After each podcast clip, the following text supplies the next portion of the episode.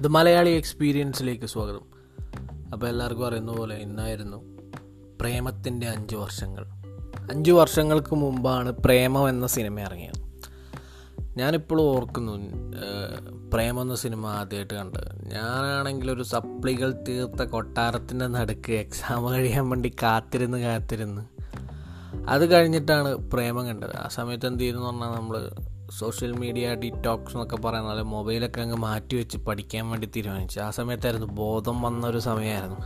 അതുകൊണ്ട് തന്നെ പ്രേമ എന്ന സിനിമയെക്കുറിച്ച് ഫസ്റ്റ് ഡേ ഫസ്റ്റ് ഷോ പോയില്ലെങ്കിൽ അതിന്റെ ഡീറ്റെയിൽസൊക്കെ വരുന്ന പോലെ തന്നെ എനിക്ക് ഡീറ്റെയിൽസോ കാര്യങ്ങളൊന്നും കിട്ടിയില്ല. ഞാൻ അന്വേഷിച്ചിട്ടുമില്ല. പക്ഷേ പ്രേമം തിയേറ്ററിൽ കണ്ടപ്പോൾ കംപ്ലീറ്റ് സർപ്രൈസിങ് പാക്കേജ് ആയിരുന്നു പ്രേമം. ആകെ അതിനകത്ത് കണ്ടിട്ടുള്ള ആലുവ പുഴയുടെ തീരത്ത് നിന്നുള്ള ഒരു പാട്ടും. മേരി എന്നൊരു നായിക നിവിൻ പോളിയുടെ ക്ലീൻ ഷേവ് അടിച്ച നിവിൻ പോളിയുടെ ഒരു ലുക്ക് മാത്രമായിരുന്നു. അപ്പോൾ നമ്മൾ യൂഷ്വൽ ഒരു ലവ് സ്റ്റോറി മാത്രമാണ് എക്സ്പെക്റ്റ് ചെയ്തിട്ട് പോയത് നമ്മളവിടെ നെയ്ച്ചോറും കോഴിക്കറിയും എക്സ്പെക്റ്റ് ചെയ്ത് അകത്ത് പോയപ്പോഴത്തേക്ക് മട്ടൻ ബിരിയാണിയും ചിക്കൻ കബാബും കിട്ടിയ അവസ്ഥയായിരുന്നു പ്രേമം എന്ന് പറഞ്ഞ സിനിമ.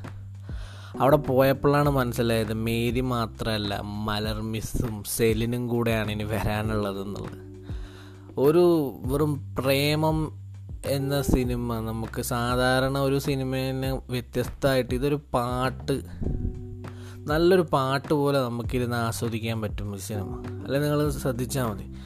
ഇതിങ്ങനെ ഒരു കാറ്റ് പോലെ ഇങ്ങനെ പോവാണ്. പൂമ്പാറ്റകൾ പാറി നടക്കുന്ന പോലെ പ്രേമം പൂത്തണിയട്ടെ എന്നൊക്കെ അവസാനം എഴുതി കാണിക്കുന്ന പോലെ ഇതങ്ങ് ഒഴുകാണ്. ഒരു നദി ഒഴുകുന്ന പോലെ സുന്ദരമായി ഒഴുകി നടക്കുന്ന അല്ലെങ്കിൽ ഇങ്ങനെ പൂമ്പാറ്റകൾ പറന്നു പോകുന്ന പോലെയുള്ളൊരു സിനിമയാണ്. അതിന്റെ തുടക്കം മുതൽ അവസാനം വരെ ഒടുക്കം വരെ അത് നിലനിർത്താൻ സാധിച്ചിട്ടുണ്ട്.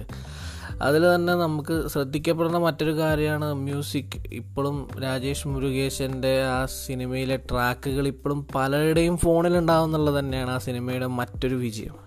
അതുപോലെ തന്നെ മ്യൂസിക് ഇത്ര വൃത്തിയായിട്ട് എന്താ പറയുക ഇൻകോപ്പറേറ്റ് ചെയ്ത് വേറൊരു സിനിമ ഉണ്ടോ എന്ന് നമുക്കറിയില്ല. പിന്നെ അൽഫോൺസ് പുത്രൻ എന്ന ഡയറക്ടർ പ്രേമത്തിന്റെ ഡയറക്ടർ രണ്ടാമത്തെ സിനിമയാണ് പുള്ളിയുടെ. നേരത്തിന്റെ ഹിറ്റായ നേരത്തിന് ശേഷം ആണ് പ്രേമം കൊണ്ട് പുള്ളി വരുന്നത്. നീംപൊളി തന്നെയാണ് നായകൻ. ഇവർ സുഹൃത്തുക്കളാണ്. പിന്നെ ശബരീഷ് വർമ്മയുടെ കോൺട്രിബ്യൂഷൻ ഉണ്ട് കൃഷ്ണകുമാർ അവരുടെ രണ്ട് സുഹൃത്തുക്കളായിട്ട് ഇവർ രണ്ടുപേരുണ്ട്. സ്ഥിരം കോമ്പാണ് അവർ ആദ്യ സിനിമയിലുണ്ടായിരുന്നു ഗിരിരാജൻ കോഴിയായി ഷറഫുദ്ദീൻ ഒക്കെ ഉണ്ട്. അപ്പോൾ അഞ്ച് വർഷത്തിന് ശേഷം തിരിഞ്ഞു നോക്കുമ്പോൾ ഷറഫുദ്ദീനൊക്കെ ഇപ്പോൾ ഒരു വലിയ ആക്ടറായി മാറിയിട്ടുണ്ട്. അപ്പോൾ ആ ഒരു അവരുടെ എലവേഷൻ നോക്കിയാൽ മതി. സോ ഈ സിനിമയിൽ തന്നെ എന്താ പറയുക ട്രാക്സ് കിടുവാണ് ഒരു രക്ഷയില്ല. പിന്നെ ഒരു എഡിറ്റർ എന്ന നിലയ്ക്ക് അൽഫോൺസ് പുത്രന്റെ വേറെ ലെവലിലേക്ക് എത്തിയത് തന്നെ നമ്മൾ മലരെ എന്നുള്ള സോങ് പിന്നെ അതുപോലെ തന്നെ അവിടെ ഓർമ്മ നഷ്ടപ്പെട്ട മലർ മിസ്സിനെ കണ്ട ജോർജിന്റെ പോക്കും തിരിച്ചു വരവും. ആ സീനിലൊക്കെ ഒരു രക്ഷയില്ലാത്ത വേറെ ലെവലിലേക്ക് എഡിറ്റ് ചെയ്തിട്ട് സിനിമയെ വേറെ തലത്തിലേക്ക് കൊണ്ടുപോകാൻ വേണ്ടി പറ്റിയിട്ടുണ്ട്. ഇതിനു മുമ്പേ അത് തോന്നിയിട്ടുള്ളത് ഇതിനു മുമ്പ് ഞാൻ ഉറിയടി എന്ന് പറഞ്ഞ സിനിമ കണ്ടിട്ട് ഉറിയടി ടൂവും കൂടെ കണ്ടപ്പോൾ എനിക്ക് കാര്യം മനസ്സിലായിരുന്നു. ആ എഡിറ്റിങ്ങിന്റെ ലെവലാണ് അഭിനവ് സുന്ദർ നായകായിരുന്നു എന്റെ എഡിറ്റർ അപ്പം നമ്മൾ സാധാരണയായിട്ട് ഇതൊന്നും നോട്ടീസ് ചെയ്യാറില്ല സിനിമകളിൽ ഏതൊക്കെ എന്താണ് എഡിറ്റിങ് എന്താണ് സംഭവം നമ്മൾ മൂവി ബഫ് എന്നതിന് ഉപരി നമ്മൾ ടെക്നിക്കൽ ടേംസിലോ കാര്യങ്ങളിലോ ഒന്നും ശ്രദ്ധിക്കാറില്ല. പക്ഷേ ഈ സിനിമകളൊക്കെ എടുത്ത് വേറിട്ട് നിൽക്കുന്നതുകൊണ്ടാണ് നമുക്കത് മനസ്സിലാക്കാൻ പറ്റുന്നത്.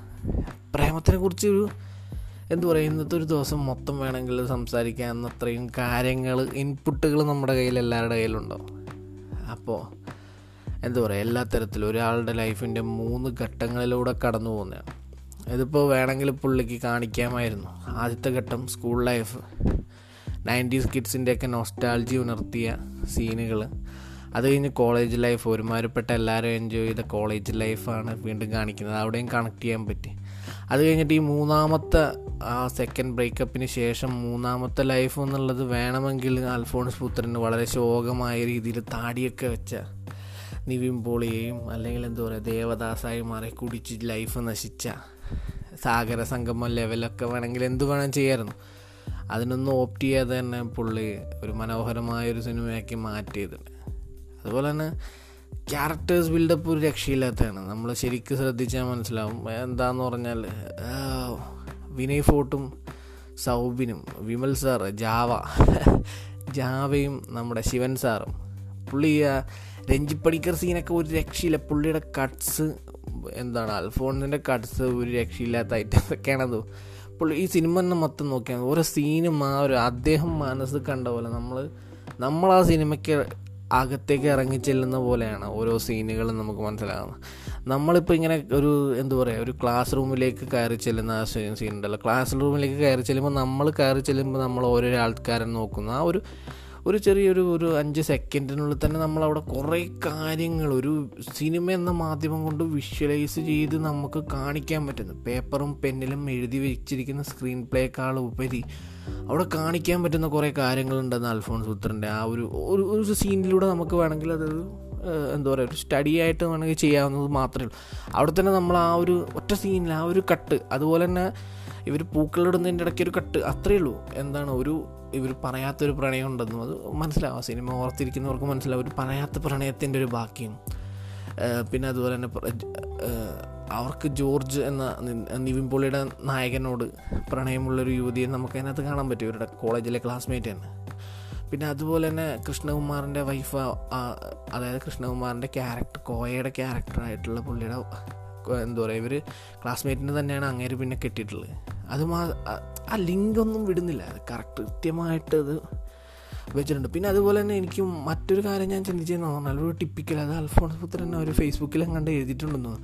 സാധാരണ നമ്മുടെ സിനിമകളിലൊക്കെ പോർട്ട് ചെയ്യുന്ന ഒരു ഊളത്തമിഴൻ എന്താ പറയുക അയ്യേ പാണ്ടി എന്നുള്ള ലെവലിലൊന്നും പോർട്ട് ചെയ്യാതെ അയാൾ ഭയങ്കര ജസ്റ്റിസായിട്ട് ആക്ച്വലി നിവിൻ പുള്ളിനെക്കാളും ബെറ്റർ ലുക്കിംഗ് ആയിട്ടുള്ള ഒരു ആക്ടറുടെയാണ് മലർ മിസ്സിന്റെ മുറൈ മാമനായിട്ട് കൊണ്ടുവന്നത്.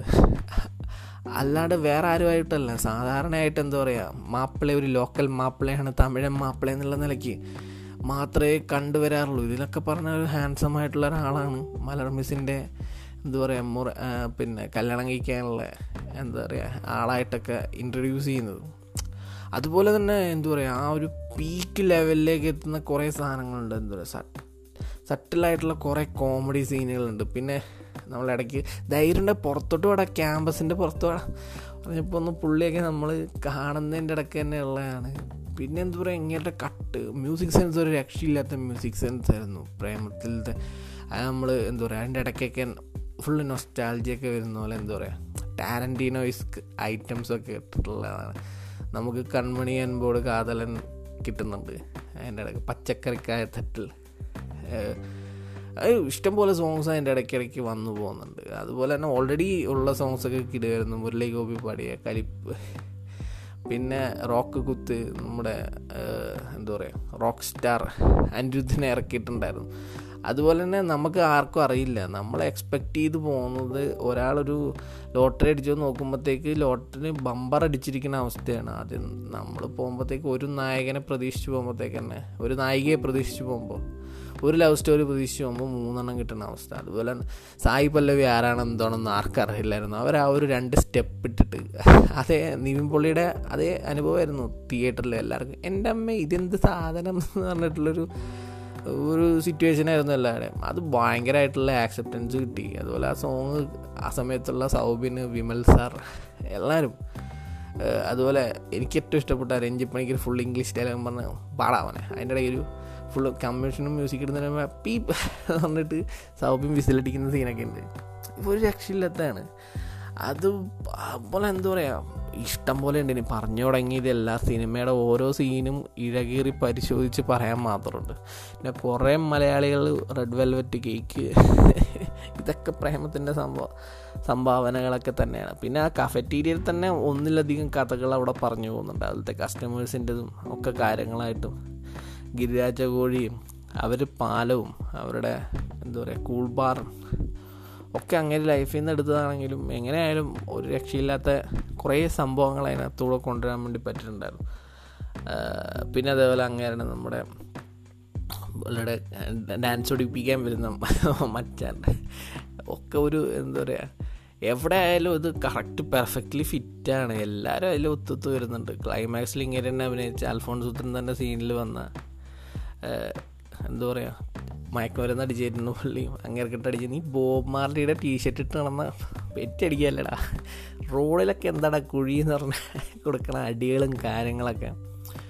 ക്ലൈമാക്സും ഓൾറെഡി എന്താ പറയുക ഇതൊരു കൾട്ട് സിനിമയാണ് ഇനി കൾട്ടാക്കാനൊന്നുമില്ല അത് കഴിഞ്ഞിട്ടും ഇപ്പോഴും അഞ്ച് കൊല്ലത്തിന് ശേഷവും അത് ആഘോഷിക്കപ്പെടുന്നുണ്ട്. അത് നമ്മൾ സോഷ്യൽ മീഡിയയിലൊക്കെ നോക്കിയാൽ മതി എഴുത്തുകളും പോസ്റ്റുകളും കാര്യങ്ങളൊക്കെ മനസ്സിലാവും.